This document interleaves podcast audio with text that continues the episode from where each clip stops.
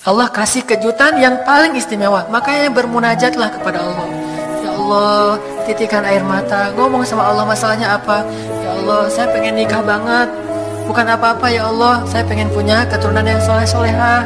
Saya pengen sholat berjamaah waktu tahajud. Saya pengen diimami oleh seorang imam yang baik bacaannya, yang soleh. Saya pengen mendidik anak saya berdua dengan pasangan saya. Saya pengen yang baik-baik sebutin. Pengennya kita hajar kita itu apa? Cuman ya Allah, saya kurang modal, eh. Ngomong Allah kayak gitu. Ya Allah kurang modal banget, eh. Gimana nih ya Allah? Tapi kan engkau maha kaya ya Allah. Bilang gitu. Cuman saya belum juga nemu siapa calonnya ya Allah.